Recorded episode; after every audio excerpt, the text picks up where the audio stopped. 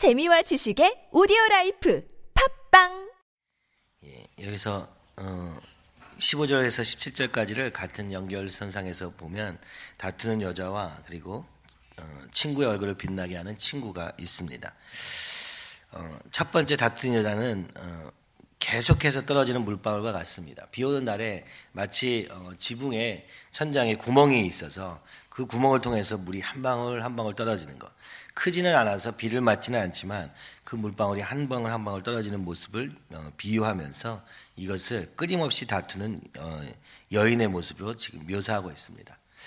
계속해서 말로 혹은 뭐 여러 가지 시비를 걸고 그래서 끊임없이 이제 뭐 한국말로 말하자면 바가지를 긁으면서 어, 사소한 것들을 가지고 계속해서 얘기를 하는 그런 여인을 만나는 것. 잠언에서는 계속해서 차라리 광야에서 사막에서 혼자 사는 것이 낫다고 이야기하는 대상이 되고 있는 이 다툰 여자가 나오게 됩니다.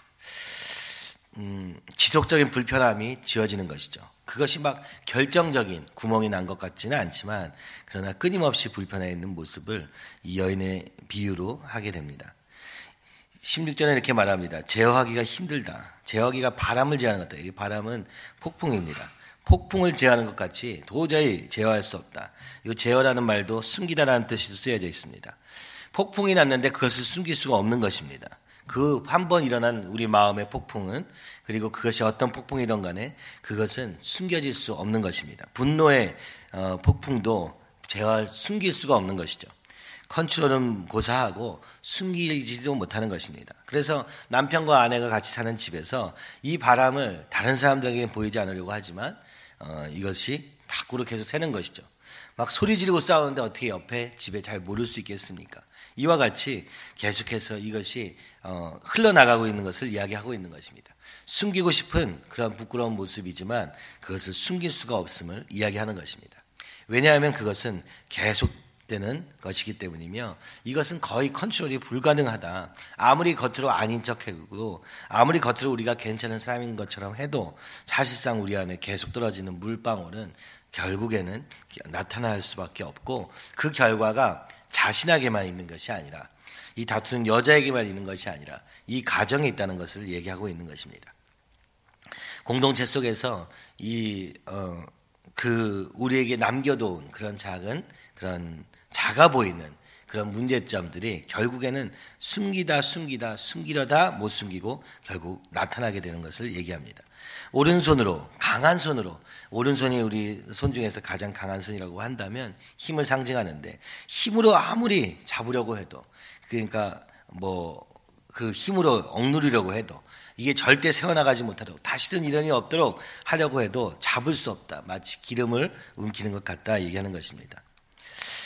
이 말다툼과 끊임없는 자기 분쟁 이렇게 얘기하는 것이죠. 갈라지는 마음 뭐 여러 가지가 있겠습니다. 조금 더 이것을 좀 더 생각해 본다면 아마도 우리 안에 있는 정욕의 세상 사랑의 이런 여러 가지 우리 하나님이 아닌 다른 것으로 있는 그것들을 하나님을 향해서 가고자 하는 공동체 안에서 숨겨질 수가 없으며 그죠 정욕의 폭풍도 숨길 수가 없고 끊임없이 어, 제어되지 않는 그 마음도 절대로 어, 완전히 말씀 안에서 굴복하기 전까지는 기름을 옮기는 것 같아서 미끌미끌 해가지고 계속 빠져, 빠져나간다고 얘기하는 것입니다. 그러면서 이 공동체에 해악을 미친다라고 얘기하는 것이죠. 오늘 우리가 하는 말이나 행동이나 그 모든 것들이 정말 하나님 앞에서 하는 것이 아니라면 하나님을 향해서 가는 공동체 안에서 해악이 될 수밖에 없으며 아무리 숨기려 해도 숨길 수 없는 것으로 나타나고 있는 것입니다. 그런데 비해서 17절에서는 어, 긍정적인 사례가 나오는 것이죠. 뭐, 어, 세 번역에서는 이렇게 번역하고 있습니다. 쇠붙이는 쇠붙이로 쳐야 날이 사, 날카롭게 서듯이 사람도 친구와 부대껴야 지혜가 예리해진다. 얘기하는 것입니다. 가만히 납두고 어, 숨기려고만 하는 그런 어, 모습에서는 우리가 바뀔 수 없지만 차라리 부딪혀야 된다 얘기하는 것입니다. 이 철은 연단을 의미하는 것이죠. 그래서 이 연단을 통해서 사람이 변하게 되는 것을 이야기하고 있는 것입니다. 힘과 힘이 부딪혀서 그 연단의 목적은 결국 강하게 되는 것을 목표로 하는 것입니다. 그것이 믿음이 강해지는 것을 이야기하는 것이고 우리의 삶의 어떤 부분도 다 이와 같다고 이야기하고 있는 것입니다. 잠언 10장 10절에도 말합니다. 철 연장이 무디어졌는데도 나를 갈지 아니하면 힘이 더 드느니라. 오직 지혜는 성공하기에 유익하니라. 그러니까 아무리 칼을 여러 번 친다고 해서 되는 것이 아니라 그 칼이 얼마나 날카로냐에 따라서 이 자르는 것이 달라진다고 얘기하는 것입니다. 그래서 나를 가르는 게 중요한데 이것은 연단을 통해서만 이루어지고 있음을 얘기하며 이것이 관계 속에서 이루어진다고 얘기하고 있는 것입니다.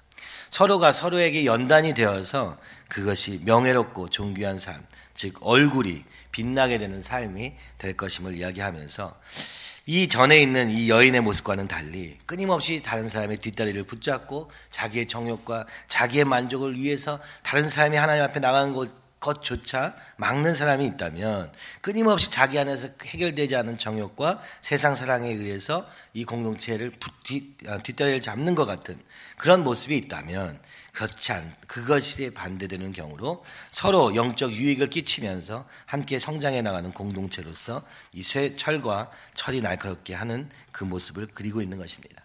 이것은 27장에 계속해서 나오는 내용입니다. 이 5절에도 보면 면책은 숨은 사랑보다 나으니라.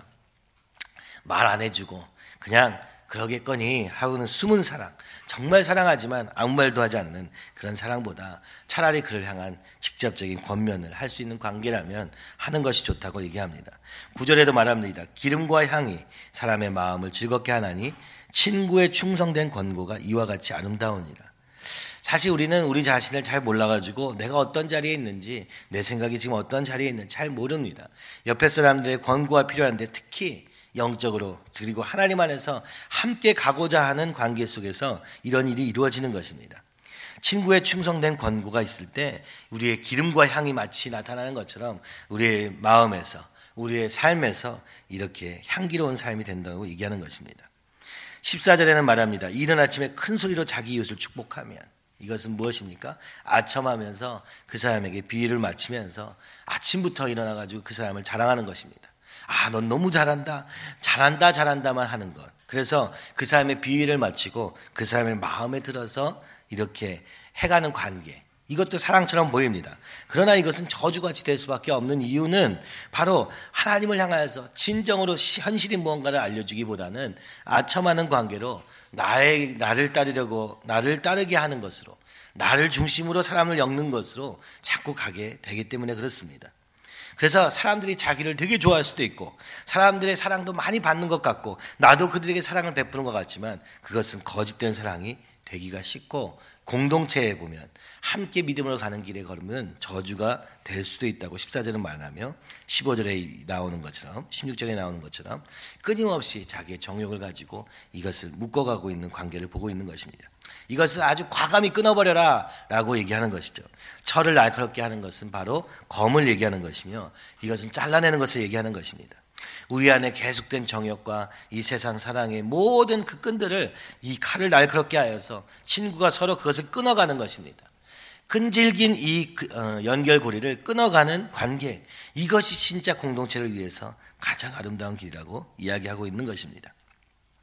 우리가 어떤 공동체가 되겠는가 한번 생각해 보라고 얘기하는 것이죠. 우리가 어떤 관계가 될 것인가 생각해 보라고 얘기하는 것입니다.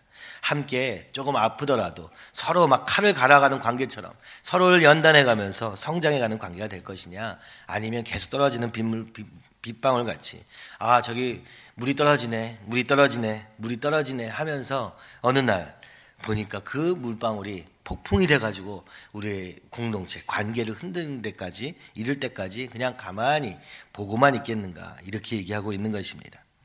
성경에 보면 이런 관계가 나오는데 여러 개 나오는데 사무엘상 23장 16절에는 말합니다. 사울의 아들 요나단이 일어나 수풀에 들어가서 다윗에게 이르러 그에게 하나님을 힘있게 의지하게 하였는데 이 다윗과 요나단의 관계는 비록 사울이 이 다윗을 죽이려고 했지만 이 요나단은 진실한 친구였습니다. 그래서 그 두 사람이 함께 모여서 계속해서 하나님의 말씀 앞에 쓰고 이 당시에 다윗이 연약할 때 힘들 때마다 함께 요나단이 가서 내가 하나님이 당신을 정말 왕으로 세우셨다 하면서 격려하면서 그를 믿음 가운데서 세우는 역할을 했던 아름다운 친구 관계로 나오게 됩니다. 신약에 보면은 예수님이 우리의 친구시라 말씀하시면서 그 친구 관계 속에서 우리를 믿음에 세우고 연약한 것을 세워주고 그래서 어, 뭐 권면만 하고 책망만 하는 것이 아니라 사랑으로 품고 그 가운데서 더 나갈 수 있도록 만드는 그런 아름다운 관계가 되고 있는 것을 볼 수 있습니다.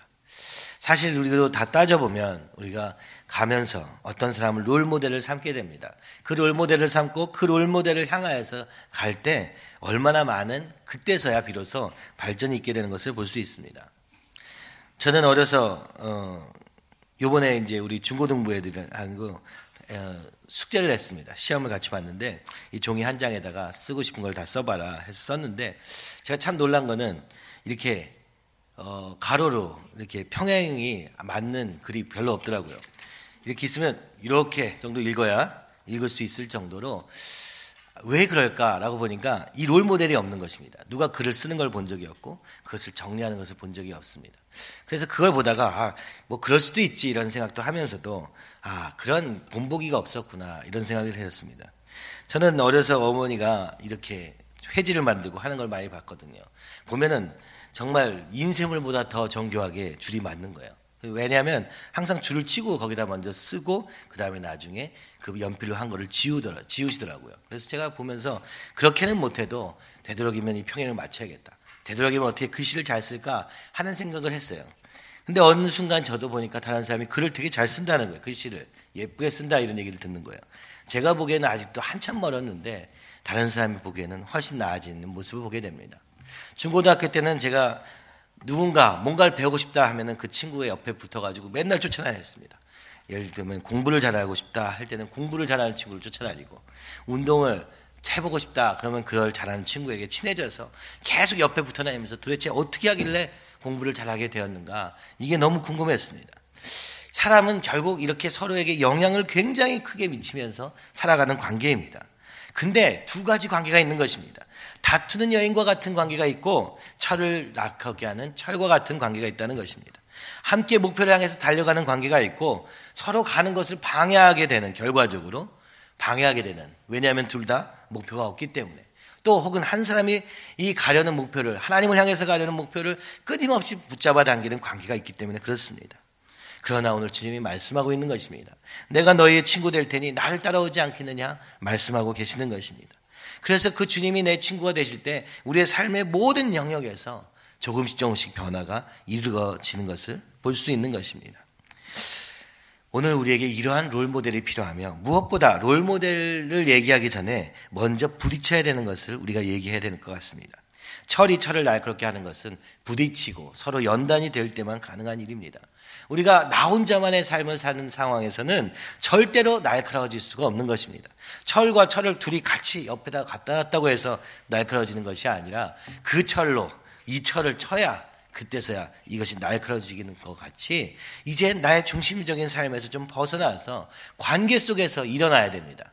처음에 관계하지 않던 사람이 다른 사람과 상관없이 자기 생각 속에서만 살던 사람이 다른 사람과 대화할 때는 얼마나 불꽃 튀기는지 모릅니다.